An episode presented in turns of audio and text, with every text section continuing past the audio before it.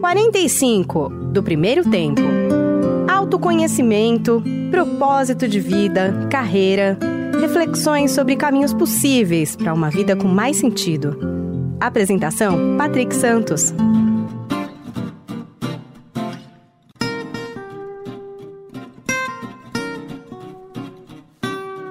Olá, seja bem-vindo, seja bem-vindo ao podcast 45 do Primeiro Tempo.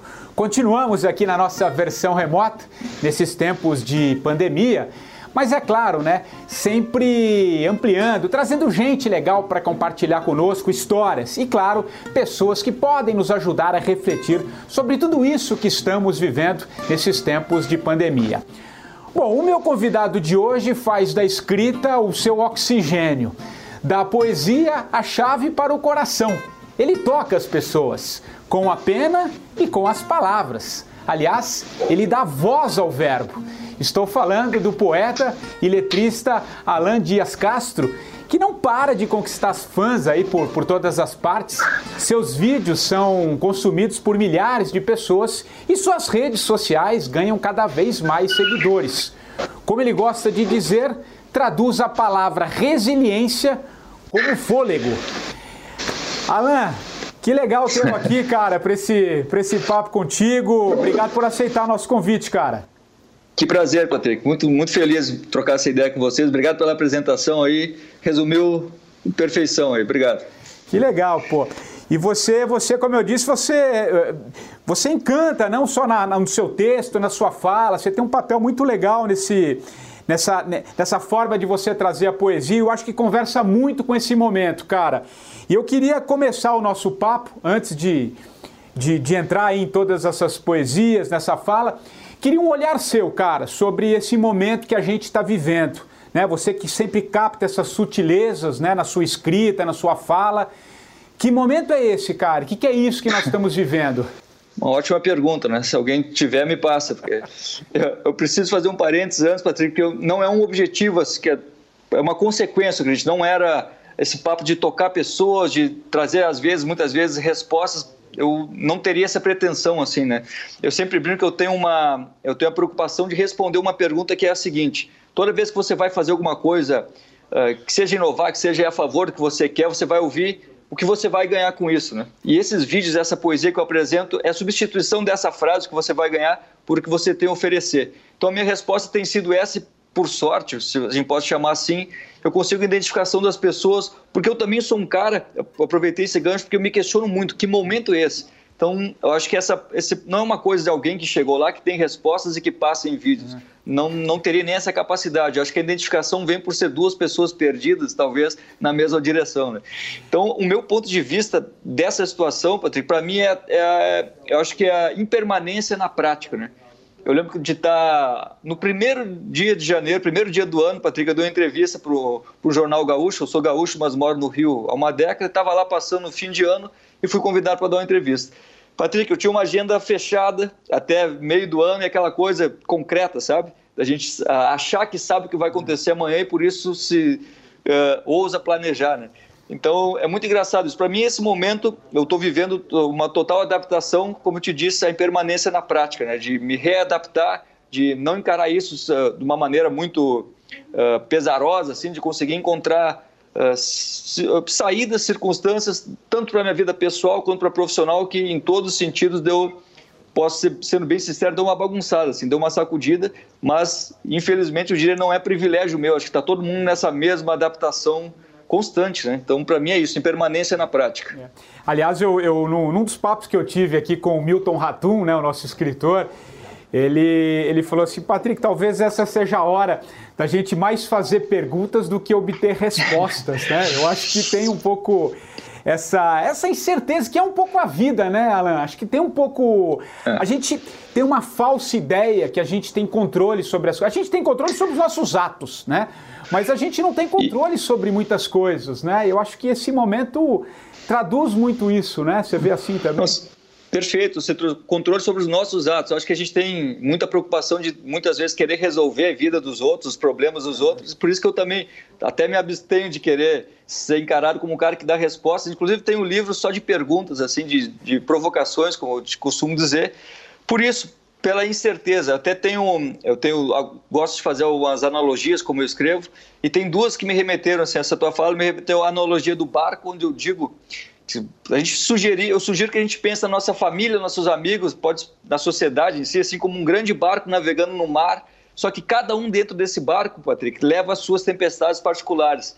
Então, se a gente se ficar para ficar confortável, diria confortável é uma palavra que sugere uh, comodismo, né? Então, se a gente ficar uh, saudável dentro desse barco, que bom permanecer ali. Mas se as tempestades particulares tombarem ou prejudicarem a estabilidade desse barco, a gente vai ter que tomar a iniciativa de mudar e sair. Porque vamos dizer que é egoísmo, você está cuidando das próprias vidas ou focando no que é possível você fazer, mas não é. Porque enquanto ninguém muda, todo mundo reclama, ninguém se ajuda. Eu acho que esse momento é crucial para a gente perceber isso, pelo menos eu falo por mim, né? De perceber a importância de uh, resolver os meus problemas antes de tentar levar a calmaria para alguém. Então, é, e como a minha resposta é escrita, para mim tem sido um mergulho em escrita assim gigante de produção por uma necessidade até pessoal, particular, assim, né, de externar o que eu sinto, de tentar é, entender as situações e transpor para a caneta e, por consequência, dividir com as pessoas. Então, é um momento, sim, de olhar para mim e tentar dividir, não soluções, como eu disse, mas também de, dúvidas, quem sabe, né? as pessoas se identificam pelas dúvidas.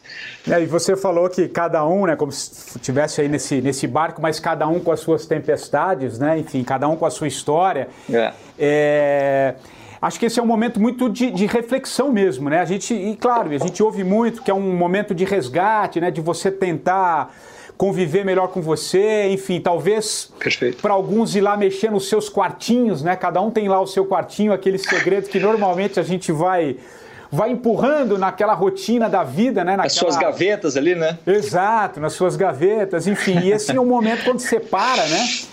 É, é o momento que tudo depara, né? Vem, vem à tona uhum. isso tudo, enfim. É um, é um. Por isso que eu acho que é um processo de muita mudança, né? É. Você, você, você está otimista, Alan? Assim, em que sentido que eu quero dizer?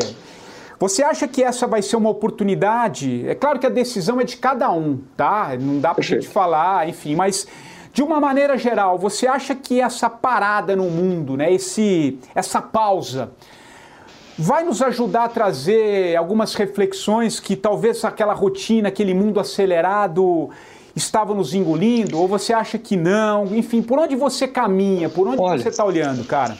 Eu tenho muita preocupação em não me iludir, né? Então eu não posso, também não, não quero ser total, totalmente otimista, mas esse problema não é o primeiro que a gente enfrenta, né, Patrick? Então a gente perceber essa situação como o, o derradeira para uma mudança gigantesca, por mais simbólico que seja o momento, eu acredito que uh, quem não percebeu ainda a oportunidade de mudança ou de, ou de olhar para o todo, como eu sempre digo ali, de uh, quando cada um faz a sua parte, fica fácil perceber que cada um faz parte do todo, né? É. Então acho que tem muito isso. Talvez é uma grande oportunidade sim, mas eu não quero me iludir, porque talvez esse momento de que as pessoas sejam mais tocadas é por uma situação até egoísta, Patrick. Eu, eu explico por quê.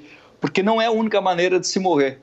Então, por que, que a gente foi ficar atento a isso só agora? Eu sempre digo o seguinte: uh, se eu, eu, sempre digo que só ajuda o outro quem está bem, mas se eu sempre tive, porque eu nunca ajudei ninguém, sabe?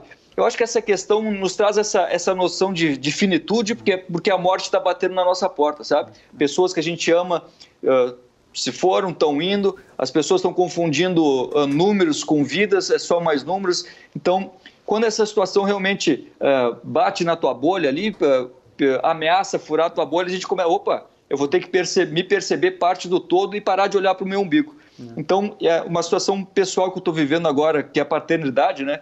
É, eu trago uma brincadeira que é o seguinte: quando eu cortei o cordão umbilical da minha filha ali, eu acho que eu alcancei um distanciamento com o meu próprio ego, assim, eu pelo menos não, não vou dizer que cortei, porque é impossível, mas um distanciamento, ou seja, eu, a minha preocupação eu faço uma brincadeira, não é mais se eu dormir bem, se a, se, é, se a minha filha passou bem a noite. Então, acho que tem uma questão quando, quando a gente tem esse cuidado com o outro, assim, essa percepção.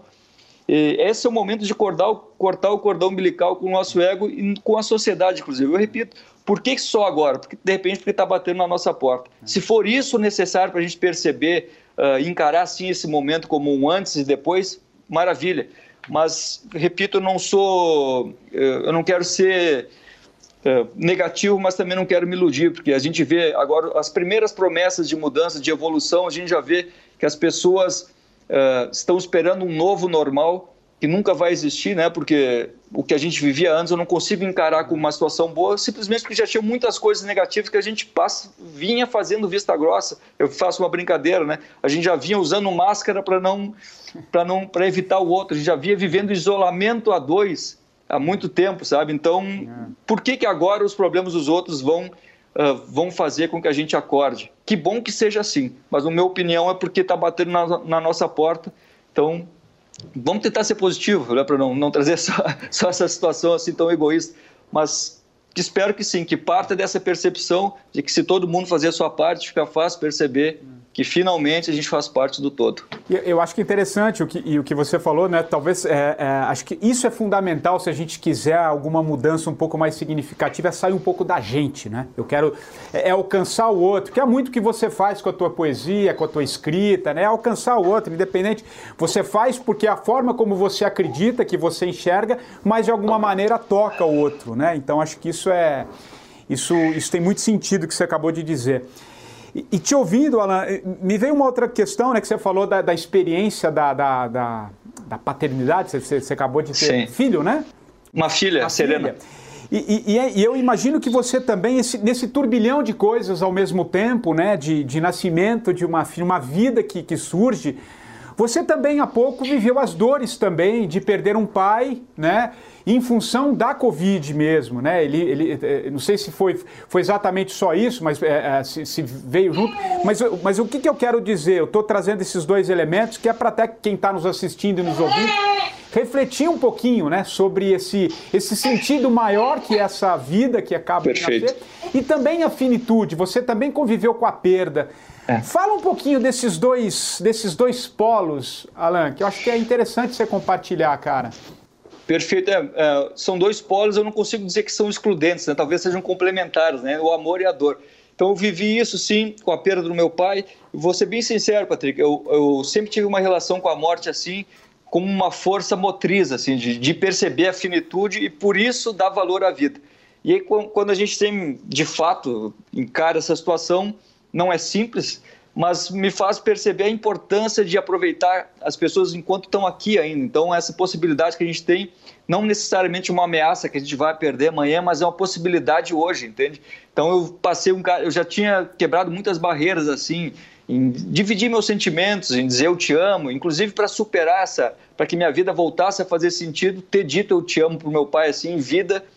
Poxa, uh, não, não vou dizer que diminui a dor, mas alivia muito. Então, Uh, e essa questão de perceber uh, a importância da vida através da finitude, ou seja, da morte, ganhou um outro lado agora com a vida, né? com literalmente o renascimento, a continuidade. Então, não necessariamente a gente precisar descobrir uma doença rara para se curar da monotonia, como eu sempre brinco. Eu tive o oposto disso, que é a vida, e pude perceber o privilégio que é estar vivo, o privilégio é que tem uma, literalmente uma vida pela frente. Não só a morte me despertou esse, essa questão de aproveitar a oportunidade, essa, essa benção que a gente tem, que é viver, uh, mas agora o, a contrapartida, como eu te disse, são polos, mas não são excludentes, né? são complementares. Então, eu tive essa, essa presença na minha vida assim de maneira inevitável e estou sinceramente assimilando isso e sem dúvida a questão de entender que não acabou, né? Meu pai, a, a gente está vivendo, estou vivendo depois do fim porque, como te disse, consegui dividir muitas coisas com ele,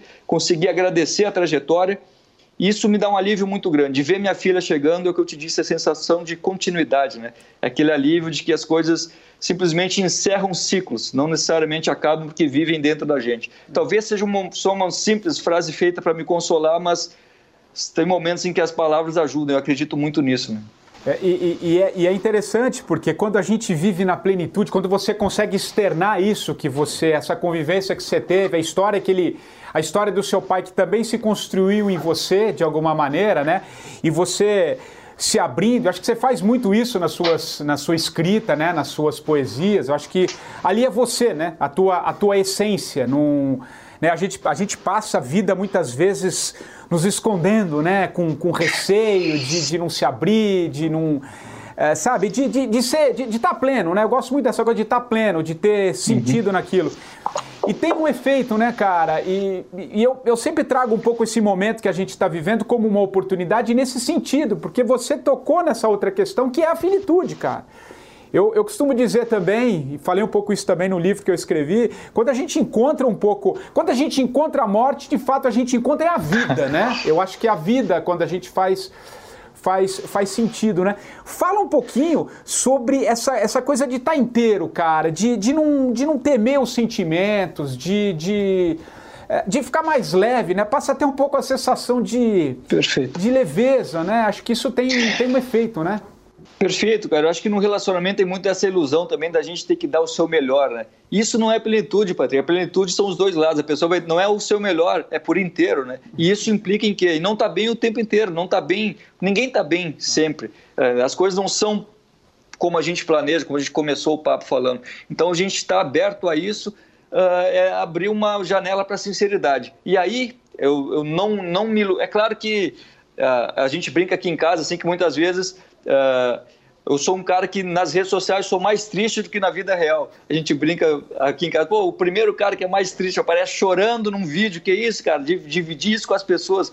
Mas se eu te disser o alívio que isso me traz, Patrick, de sinceramente não precisar esconder que, que sim, que eu sofro, que eu tenho sonhos, que eu tenho medos, e o que que isso, eu, na minha poesia, eu, eu chamo de pontos de encontro. Porque quando a gente tira essa armadura, assim, de que a gente tem que ser o, o bonzão, o, o, cara foda que não sofre, ou que sabe que está acima de qualquer coisa e posso te dar conselhos. Quando a gente tira essa armadura, a gente tem um ser humano ali. E atrás do Patrick tem um ser humano também, atrás de cada um que assiste os vídeos, tem uma pessoa ali com medos, com sonhos, com desejos, em fase boa, fase ruim, ou seja, vivendo uma vida quando real, por consequência plena, momentos bons e ruins. É isso que eu tento dividir ali. Eu não escondo esses lados e no começo, sinceramente, eu não conseguia assistir os vídeos. Eu me sentia muito constrangido, assim, de, poxa, será que eu não me abri muito? Será que esse tema tão pessoal, uma coisa em primeira pessoa, sabe? Mas é, a consequência disso foi uma liberdade muito grande, por incrível que pareça, assim a consequência dessa, dessa abertura e gera uma abertura grande. Um cara se abrindo, por ah. consequência, as pessoas vêm é. e, e, se sentem no direito também. Pô, eu te ouvi, agora vem cá, me presta se ouvir. É. Então é. tem muito disso, assim, essa troca. É. Não, e, e, é interessante mesmo, compartilho 100% do que você disse, porque eu, eu, eu também, eu, eu, escrevi um livro, né, que hoje que dá nome ao programa, o 45 do Primeiro Tempo, onde que eu, que eu conto um pouco a minha história de transformação, né, tinha uma vida executiva, eu achei que era hora de parar, refletir, e vamos, vamos talvez buscar um pouco mais a essência. E nesse livro, que foi um processo catártico, eu, depois eu quero falar com você sobre o processo de escrita, que a escrita tem um poder fantástico, né? Acho que você, mais do que ninguém, sabe disso. É, e no livro eu contei, ele foi um processo catártico, eu fui contando toda a minha vida, de alguma maneira, e eu, em um dos capítulos eu falo sobre reflexões sobre ausência, né? É, eu fui conhecer o meu pai aos 40 anos de idade. Não é que eu fui conhecer o jeito do meu pai, eu fui conhecer meu pai fisicamente aos Olha 40 só. anos de idade. Eu História, conto isso no, no livro, né? Então, poxa, mas você foi muito corajoso, você, pô, você não teve, você não abriu, você contou a história da tua mãe. Sim, concordo que eu fui corajoso, mas assim, eu acho que tem um processo de. Primeiro que você tem que estar um pouco seguro, né? Assim, você tem que estar seguro no sentido de. Essas coisas têm que estar bem sólidas em você, uma construção interna, para você também se expor. Por que, que eu estou trazendo esse exemplo a partir do que eu ouvi, do que você está dizendo? Porque é isso, né, cara? A gente ser muito, a gente ser verdadeiro, a gente conecta com o outro. Né? Você toca o outro. É uma forma muito clara, aberta da gente tocar o outro. Que faz muito sentido com o que você faz na poesia, né? Uhum. É, na, no seu texto. Vai lá. Você trouxe uma questão muito importante, já está uh, concreto dentro da gente a situação ali. Eu ouvi um conselho uma vez, Patrick, eu não sou muito de conselhos, mas esse é aqueles que você demora a digerir e é sinal que tem coisa boa ali, né? Do, do, quando as pessoas têm muita intimidade, têm esse direito de te dar conselhos que demoram a ser digeridos. E nesse caso foi um que eu ouvi o seguinte: resolve teus problemas antes de escrever, não desconta na caneta. Isso, é, para que meu livro, o cara, meu amigo falou, para que teu livro, teu livro não cheire a raiva, não cheire a ódio, você consiga. Uh, eu não consigo diferenciar, sinceramente, o que eu sou do que eu faço. Acaba sendo uma consequência. Eu quero ser um cara tranquilo na minha vida pessoal, por consequência, eu quero que isso transpareça na profissional, no que eu escrevo. Então, se eu usar a caneta como um para-raio e descontar toda a minha raiva ali, o que, que eu vou estar passando? A consequência vai ser a raiva e a gente vai gerar essa, essa força, essa energia de uma maneira que eu não necessariamente uh, acho que seja inválida, ou cada um tem a sua maneira de exorcizar suas claro. questões ali. Mas eu prefiro, como eu te digo, cara, eu quero viver uh, de uma forma positiva, então resolve teus problemas antes de escrever. Foi um, um, um conselho que me serviu muito justamente para digerir as coisas antes de escrever. Tinha essa questão do meu pai que gostaria de ter vindo para o Rio de Janeiro. É uma coisa muito delicada de se tocar, porque envolve você estar tá falando do rumo da trajetória da, da vida de outra pessoa. A gente não tem esse direito de julgar a trajetória de ninguém. É, muito menos de me botar. O meu medo era esse, que eu, no meu livro Voz ao Verbo, eu conto a trajetória dele e eu digo que, por mais parecidos que sejam o caminho, cada um tem que fazer o seu. Então, o meu medo era esse, de parecer que ah, fui além do meu pai. Não é isso, cada um tem a sua, tra sua trajetória e longe de mim querer julgar o rumo que a, uh, que a vida de cada um toma mas eu percebi que realmente eu deveria seguir o meu caminho por conta, dar esse passo a favor do que eu sempre quis. Então, resolver os meus problemas antes passou por isso, por entender que eu não preciso levar na mochila o problema dos outros e muito menos tenho o direito de julgar ou diminuir a trajetória de ninguém. É. Então, esse alívio, assim como você falou, é fruto disso, dessa autoanálise, digamos, é. dessa autocrítica, assim, para poder dividir alguma coisa, não vou dizer elaborada, mas pelo menos é. em termos digeridos, assim. É, é, nos deixa um pouco mais leve, leve no sentido de, de mais pleno, né? Eu acho que é um pouco essa, essa palavra. E, e, e falando um pouquinho sobre, é, sobre a tua escrita, a tua poesia, eu até compartilhei numas redes, até antes, na, na, nas minhas redes sociais, até antes de, de, pensar em falar contigo aqui no, no, no, no, no programa, um, uma, um texto que você faz. Eu, eu não, não, trouxe exatamente, mas é, é, você fala assim que as pessoas que confundem o que são com o que têm. Uhum. Né? E, e, aí você conta a história é, que, que a gente é mais do que um simples crachá, né? Um, um, que você conta a história de um, de um, um senhor, um, anal, um semi-analfabeto, um analfabeto, que ele, ele tinha muita sabedoria, né? E ele fala do encontro com uma outra pessoa que tinha um nome muito mais forte, que tinha um cargo. Então eu achei fantástico, eu compartilhei isso porque de alguma maneira conversa com esse meu universo, que é o que eu falo hoje, né? Eu falo muito sobre propósito, fazer coisas que fazem sentido tal. E, e, e um dos livros que me influenciou na, na, própria escrita do meu livro foi um que chamava Vida Sem Crachá, né? que demais. Que é da Cláudia Jutsi, que é uma jornalista Sim. que também já falou com a gente aqui.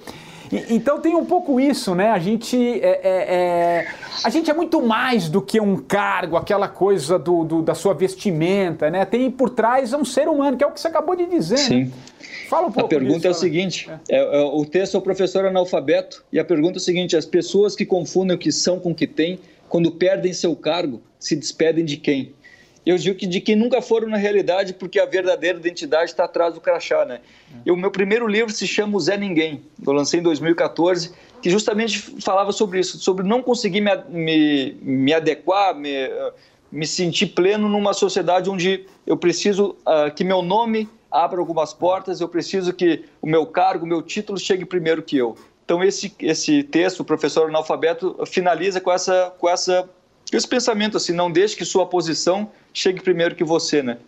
A gente perceber que a gente é muito. E eu acho que essa questão, o medo que a gente tem hoje em dia, essa competição de um querer passar por cima do outro, tem muito está muito focado no ter e o ter vai te trazer o medo de perder, né? É. E a tranquilidade desse professor analfabeto ali em dividir a, a, diferença entre instrução e sabedoria, né? Como eu digo ali, só a vida ensina a diferença entre instrução e sabedoria. A tranquilidade vem de saber que ninguém tira o que você é. Então você não está competindo, está competindo contra a tua própria ignorância, contra o teu próprio ego, contra o teu próprio, sabe? Então, uma, não é uma competição, uma, uma evolução, porque ninguém tira o que você é. Acho que é uma questão que traz um alívio gigante, assim, e, e para minha surpresa foi muito compartilhado em redes sociais de, de LinkedIn, por exemplo, coisas assim, as pessoas se questionando, sabe? Ou talvez querendo alfinetar o chefe, não sei. É, pode ser também, tudo cabe, né? É, mas é que a gente vive, né? E a gente estava falando um pouquinho do, do que era o normal antigamente, antigamente, antes, né? Enfim, a gente não sabe o que, que vai rolar daqui para frente que tipo de mudança virá. Mas é que a gente também está muito sobre a ditadura da alta performance, né, Alan? É, parece que você, você, acabou de falar, ah, precisa ter isso, você precisa ter aquilo. Às vezes a gente precisa mais ser do que ter, né? Agora, claro, né? Não estou aqui fazendo o exercício de uma poliana, não é isso. Que você não Perfeito. possa fruto do seu trabalho.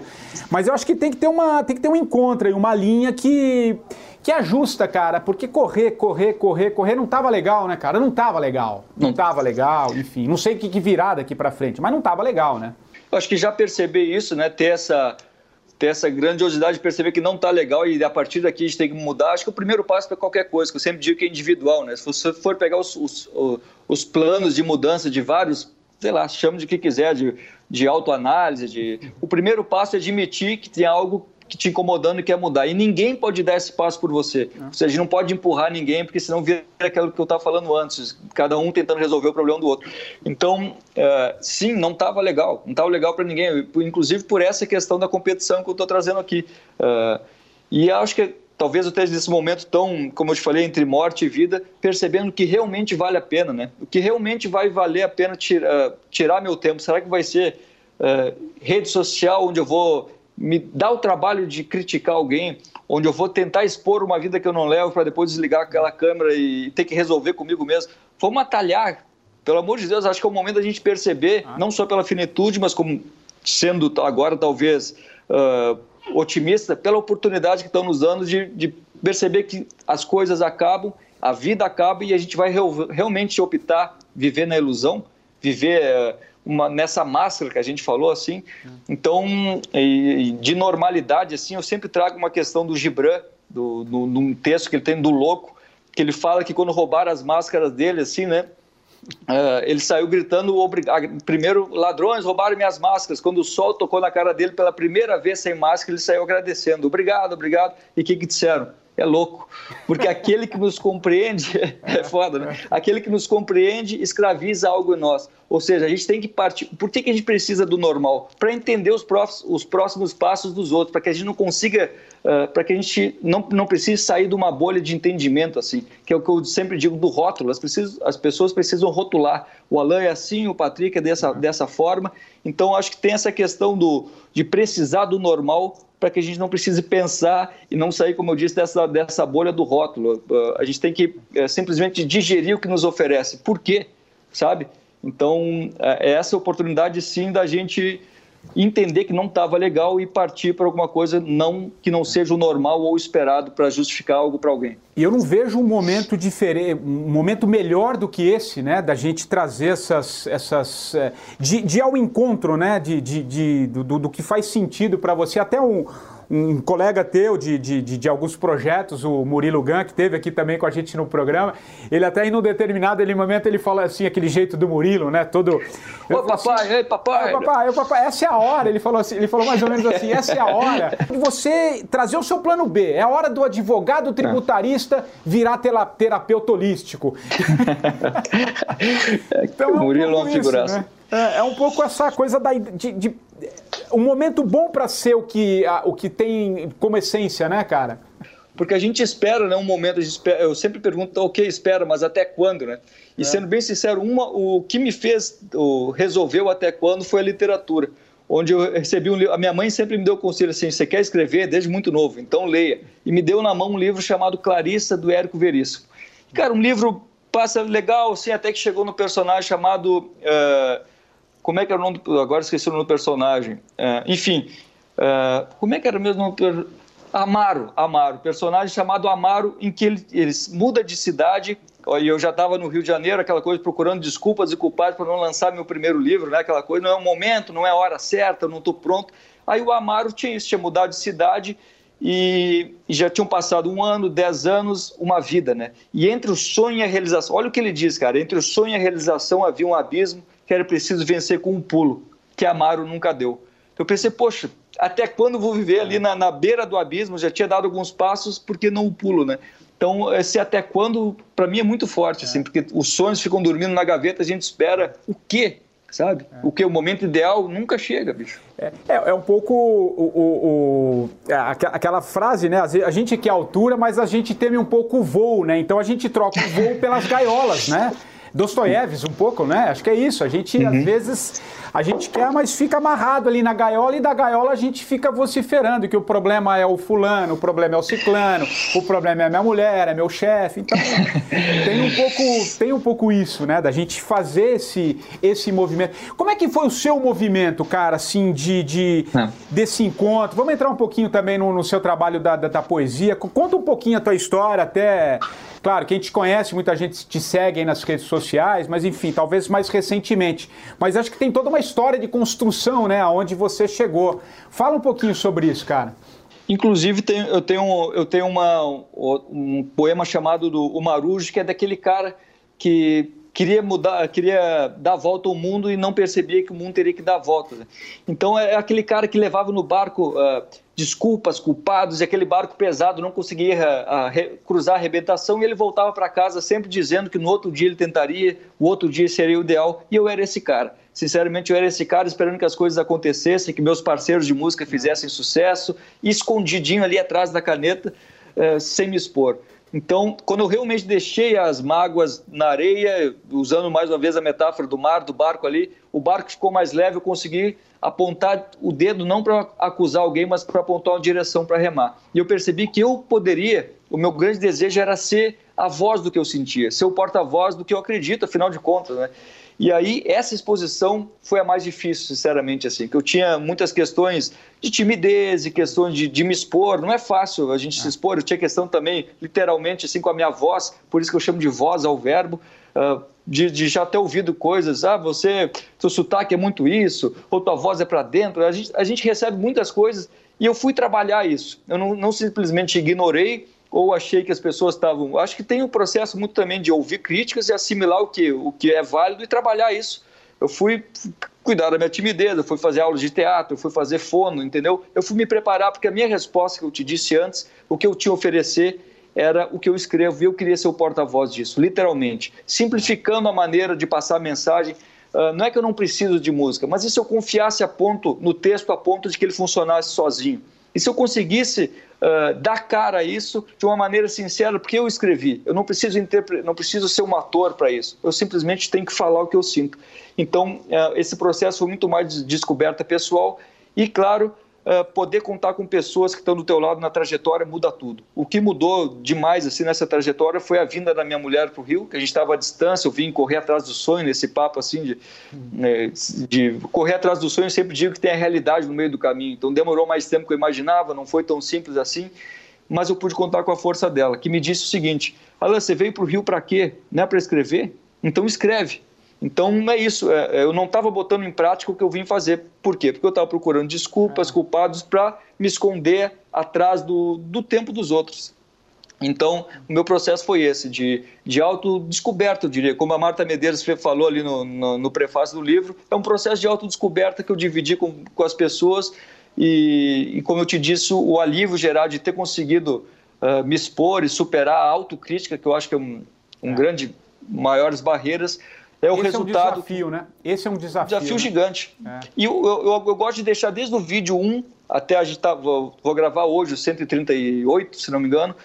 É evolução, cara. Nada nasce pronto. Tá ali um vídeo feito com o celular de um cara completamente travado, uh, mas que acreditava em alguma. tinha vontade e acreditava no texto. Eu acho que isso, para mim, é, é, o mais forte, assim, de acreditar no que eu escrevo a ponto de me expor e e o processo foi esse, ganhando confiança, ganhando público, semana a semana, poema a poema, simplesmente por acreditar no, na vontade de dividir o que eu sinto. Eu, eu costumo dizer também que assim a gente precisa fazer, né? A gente fica muito esperando, né? parece que alguém tem que vir. Eu lembro que num, num, processo da minha vida assim de transformação, eu fui tomar um café com uma pessoa muito querida, o José Luiz Tejon, que é um, hoje é um colega de trabalho, tem uma história incrível. E eu contando para ele alguns dramas, algumas coisas que eu estava querendo fazer, ele, ele, ele me ouvindo, ele me ouvindo, de repente ele falou assim, cara, faça. Faça! Escreve! escreve. Uhum. Se alguém vai ler agora, não, faça, faça o movimento, porque isso é, parece uma coisa muito sutil, né, Alan? Uma coisa muito sutil, mas tem um efeito, cara, porque você vai se envolvendo. E, e eu acredito um pouco nisso. Você joga um pouco pro universo, né? Eu, eu, assim, tem algo aí que não é nada místico, não é nada, mas assim, tem uma certa um certo descobrimento e uma certa realização que às vezes não depende só de você. É, joga, né? Eu acho que, e que se você tem a ver isso que você acabou de dizer. Total que se você planejar não vai conseguir. Se você vou fazer um texto exclusivamente para agradar alguém, porque é o que estão fazendo, que talvez vá durar por um tempo. Mas se você estiver buscando uma coisa realmente verdadeira, não há como prever se é bom ou se é ruim. Agora, eu sempre digo, a beleza é questionável, a sinceridade não. Então essa é a minha busca. Eu não quero ser não quero ter o texto perfeito. Eu parei de querer escrever para outros escritores. Tem muito é. isso também, sabe? É. Querer provar que escreve bem. Eu quero dividir minha verdade. E isso, a sinceridade é inquestionável. A beleza é opinião, muitas vezes. Né? Não é isso que eu estou preocupado. E, e, e, a escrita vai evoluindo, né? Acho que é esse, esse, é, o, esse é o processo, né? A gente, o teu primeiro vídeo é uma coisa, os vídeos que você grava hoje são outros, mas, enfim, é um processo. É uma construção. A vida é uma, um processo de construção também, né? Talvez seja essa a graça, né? A continuidade, a trajetória, a gente conseguir olhar para trás, olha, valeu a pena ter confiado, aquele cara insatisfeito. Eu agradeço muito aquele Alain de 20 anos, 18 anos insatisfeito que conseguiu mudar de faculdade depois de sair do emprego, mudar de cidade atrás desse sonho, desse papo assim, porque é construção, cara. As é. coisas, no meu ponto de vista, não nascem prontas e acredito nisso. A tua, a tua formação, você, você é jornalista também? Ou, ou qual é a tua formação? Sou, você é escritor, claro, mas eu digo, você, você fez sim, uma formação né, de, de escrita, fiz. não foi? Alguma coisa assim? Que eu... Sim, sim, eu sou. Eu fiz direito por algum tempo, tá. saí, me formei em publicidade, né, comunicação social, tá. e depois, quando uh, saí do emprego, assim, achei que era o momento de dar vazão, pelo menos tentar, como a gente falou. Acho que a tentativa é, realmente é necessário assim para desengasgar. Eu vim tentar a carreira de escritor, como eu te disse, só que eu não simplesmente parei e agora sou escritor. Eu vou estudar, então. Fui me especializar, fui, estudar fora. Tive essa oportunidade que eu agradeço muito, não estou dizendo que é regra. Mas sim, uh, me especializei na escrita e essa trajetória passa por ter vindo para o Rio também e com, e com, um sonho na mochila, literalmente. Eu era aquele cara que apresentava letras, eu tinha os textos, eu, meu sonho era lançar livros, então eu apresentava em editoras. Eu acho que o resumo dessa, de, de tentar pelo menos, eu lembro, uh, Patrick, quando eu cheguei aqui no Rio, eu tinha um sofá na casa de um amigo, ou seja, o sofá não era meu, né? Mas, mas representava uma liberdade tão grande pelo simples fato de ter tá tentando, não sei, eu não saberia até quando ia aquilo. Eu, eu por sorte eu não me dei um prazo para tentar, porque isso gera uma expectativa grande, mas o fato de sim, uh, tá não está mais só dando desculpas, está botando em prática o que eu acreditava, é um alívio muito grande. Eu acho que todo o resto é consequência desse alívio. É. E a escrita tem um poder fantástico, né? De. de... Enfim, pelo menos no, no, meu processo, imagino que você, eu estou falando isso porque eu imagino o teor né, do, que você, do que você faz, né? É, é uma coisa muito forte. Fala um pouquinho desse poder da escrita, cara. O que, que é escrita para você? Você sabe que eu, eu, muitas vezes me questionei sobre esse poder da escrita assim, até perceber o quanto ela é, é, forte e tem influência na minha vida, o que os outros escrevem, o que os outros compõem, o que eu escuto assim. Então eu parei de me questionar. E eu te trago, vou te trazer um exemplo rápido aqui do como eu parei de, de duvidar do poder da escrita, da palavra principalmente. Uma vez que eu estava no lançamento do meu livro Voz ao Verbo, um cara muito emocionado na fila, não conseguiu dizer o que ele sentia. Ele falou para o meu pai, depois eu conversando com meu pai, ele contou a história. Que é o seguinte, Patrick, resumidamente, ele estava na praia com a mulher, e a mulher começou a se afogar, e ele, por instinto, foi lá, puxou ela do. tirou ela da situação de risco. Quando ele tirou ela, ele foi para arrebentar, foi para o fundo e estava na situação entre a vida e a morte. Ele falou: já tá bom, estou satisfeito, uh, já salvei minha mulher. Só que ele percebeu que ele não estava satisfeito, ele estava com medo. A gente tem essa mania de, de confundir uh, satisfação. Tá bom, já, já fui no meu, no meu máximo e confunde com medo. E aí ele lembrou de uma palavra, antes de se entregar de fato para a morte, para a correnteza, enfim, é. ele lembrou de uma palavra de uma música do Reverb, que é, que é a minha banda, que era fôlego para remar na volta, fôlego para voltar a remar. Ele ficou com isso na cabeça, rema, rema e saiu da arrebentação. Pô, bicho, então, se a força da palavra, pelo menos nesse caso, uh, deu rumo para a vida dela, conseguiu romper a arrebentação ali, a situação que ele estava. Eu acho primordial eu, uh, que eu acredite, é primordial que eu acredite nessa força, porque eu lido com isso todo dia e isso tem uma influência grande em mim. Então, eu respeito muito o poder da palavra, o poder da escolha. Minha vida é escolher palavras ali, né, da, colocar da melhor forma. Não só um bom trocadilho, uma boa brincadeira, um bom jogo de palavras, mas por acreditar na, na força que ela tem, eu tenho muito respeito por ela e muito cuidado. acho que tem que ter muito cuidado com o que eu divido, porque as pessoas tomam sim como verdade, as pessoas tomam sim. Uh, na, levam para real, levam para a vida. Então, da mesma maneira que eu faço, então eu tenho cuidado no que eu escolho e, por consequência, no que eu divido.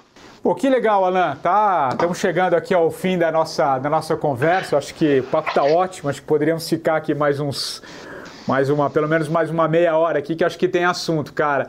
É, mas enfim, a gente já está caminhando. Eu, eu, queria saber, primeiro, eu, eu, vou pedir a indicação, como eu te, te, te, falei um pouquinho antes, de um, de um livro, né? E de uma música. Beleza.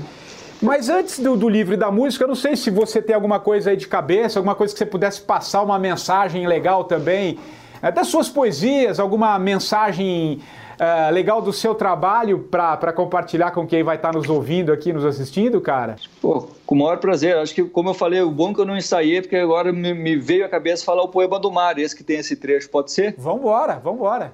Vambora. É um percepção. Eu sou um apaixonado pelo mar, e isso eu herdei do meu pai, então eu tenho a sorte de morar próximo do mar e acredito muito na força que ele tem uh, para nos trazer tanto a, a, calmaria, essa percepção da força que tem de nos tirar a vida muitas vezes, mas nos trazer a calmaria e nos manter bem. Então, é um poema chamado O Mar Ensina, que é mais ou menos assim. É preciso remar. O mar ensina paciência aos que têm pressa, equilíbrio aos que já caíram, mas não deixaram de remar. Para ganhar o mar é preciso perder o medo e manter o respeito mas é preciso remar. O mar ensina. É possível encontrar liberdade entre as suas correntes, mas é preciso remar. O mar ensina. A maré de sorte só chega para quem um dia entendeu que os ventos sempre mudam de direção e não deixou de remar, porque ninguém aprende a nadar na areia. O mar ensina, mas é preciso remar. Pô, sensacional. É e eu acho que ele encampa tudo isso que a gente acabou de dizer, cara. O preciso é um bom resumo, é precisa né? fazer, a gente precisa fazer o movimento. Se muda de direção, às vezes é porque tem que mudar de direção, Perfeito. você só precisa olhar. E ninguém aprende a nadar na areia, né? Ninguém. Vamos, vamos tirar da teoria. Né? Perfeito, acho que casou muito. Aliás, foi, foi perfeito aqui para nossa conversa. Olha, agora sim, para encerrar, cara, um livro, um livro que você gostaria de indicar e na sequência já manda uma música aí para a gente encerrar o bate-papo, cara. Tá.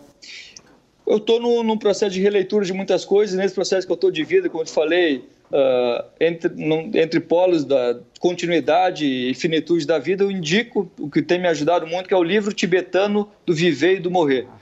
Não, é muito, tem sido, não acabei ainda, sinceramente, não, mas é, é uma, um livro de consulta que eu tenho, e mais um livro que é da Maya Angelou, que agora, nesse momento que eu estou, peguei pelo nome, uh, tirei da estante ali para re, reler, que é Cartas à Minha Filha. E a Maya Angelou, para mim, é a maior referência, assim, da, na poesia falada, da maneira de trazer o simples através do que ela vive e dividir com toda a verdade. Eu acho que isso muda tudo, a forma através da verdade. Então, os dois, o livro tibetano do Viver e do Morrer e o outro da Maya Angelou chamado Carta à Minha Filha. Cartas à Minha Filha, alguma, não lembro se é plural ou não. Tranquilo. É Carta à Minha Filha Maya Angelou. Que legal, pô, adorei as duas, as duas dicas, as duas sugestões. E uma música, cara, pra gente encerrar essa conversa aqui na versão podcast. Hum. Pode ser da minha banda? Pô. A Maldição de Ser Feliz. Acho que é um bom resumo. A Maldição de Ser Feliz fala justamente disso, do tempo que eu tentava ser normal e não perceber que a maldição de fato era é, se enquadrar e, e, era isso. Então a maldição não era ser feliz, era ser normal. Qual que é a banda? Reverb e Poesia, a maldição de ser feliz. Show. Eu nasci a maldição de ser feliz.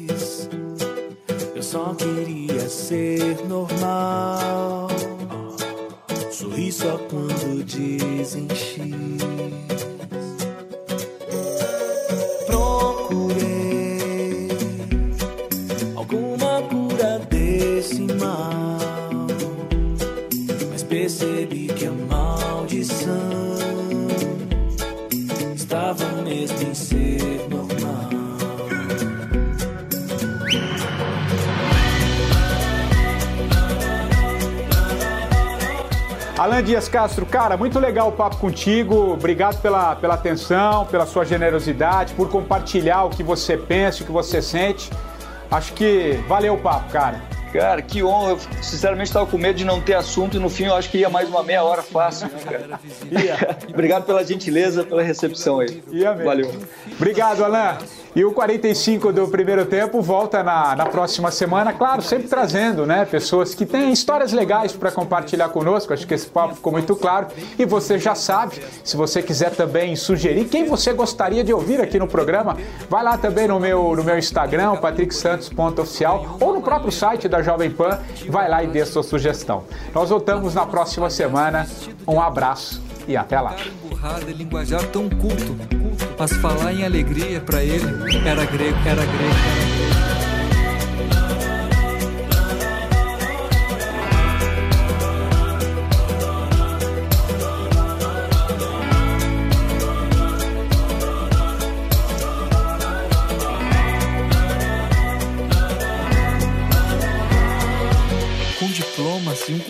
Seu repertório, chega ao circo de horrores chamado O Escritório. Lá a sua fantasia é mais uma entre tantas, o domador enjaulado que mata um leão por dia.